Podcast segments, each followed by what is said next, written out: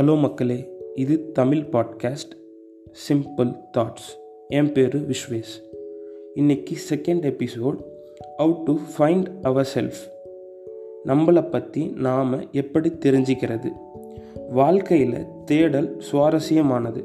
அதுவும் நமக்கான தேடல் மிகவும் சுவாரஸ்யமானது. நான் இந்த உலகத்திற்கு ஏன் வந்திருக்கேன்? எனக்கு என்ன பிடிக்கும்? என்ன பிடிக்காது? எதை நோக்கி நம்ம வாழ்க்கை நகருது? நம்ம லட்சியம் என்ன? நம்ம வாழ்க்கை எப்படி அமையணும்? இப்படி பல பல கேள்விகள் நம்ம மனதில் ஓடிக்கிட்டே இருக்கும். ஆனால் விட கிடைச்சதானா கண்டிப்பாக இல்லைன்னு தான் இருக்கும் நிறைய பேருக்கு. இதற்கு விடை சில பேர் பல பதில்கள் சொல்கிறாங்க அதில்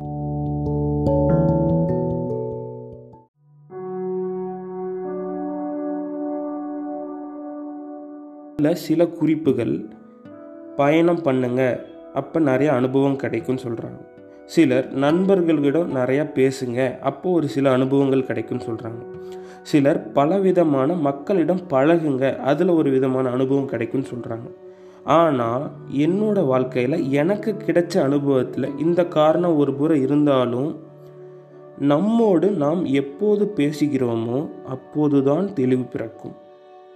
எப்படி நம்மோடு நாமே பேசுவது? அதற்கு ஒரு முயற்சி இருக்குது ஜேர்னல் ரைட்டிங்னு சொல்லுவாங்க.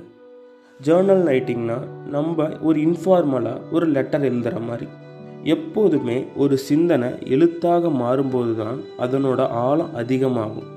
தினமும் அஞ்சு நிமிடம் நமக்கு நாமே உரையாடல் செய்து ஒரு டைரியில் எழுதி வாருங்கள். எடுத்துக்காட்டு அன்றைய தினம்.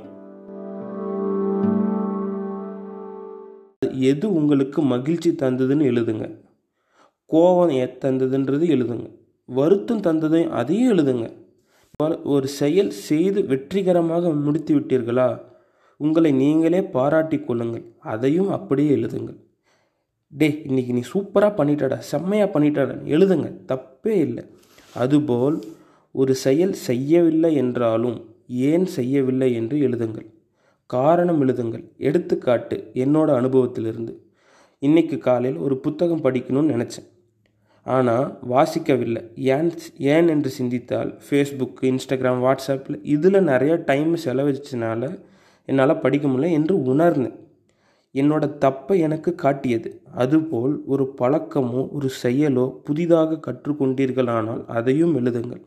இப்படி அனைத்தும் எழுத்து வடிவில் உங்களது சிந்தனை வரும்பொழுது நிச்சயமாக நமது வாழ்க்கையின் அர்த்தம் ஒரு சில மாதங்கள் அல்லது ஒரு சில வருடங்களுக்குள் நிச்சயமாக ஒரு தெளிவு பிறக்கும்.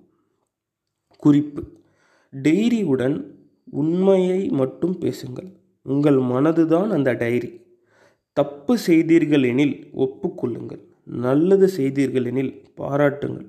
டைரி யாரிடமும் காட்ட வேண்டாம். அது வீண் விவாதமும் அல்லது வீண் சிந்தனைக்கு வழிவகுக்கும். முயற்சி செய்து பாருங்கள் அனுபவத்தை பகிர்ந்து கொள்ளுங்கள். இமெயில் முகவரி Vishvesh at Gmail dot com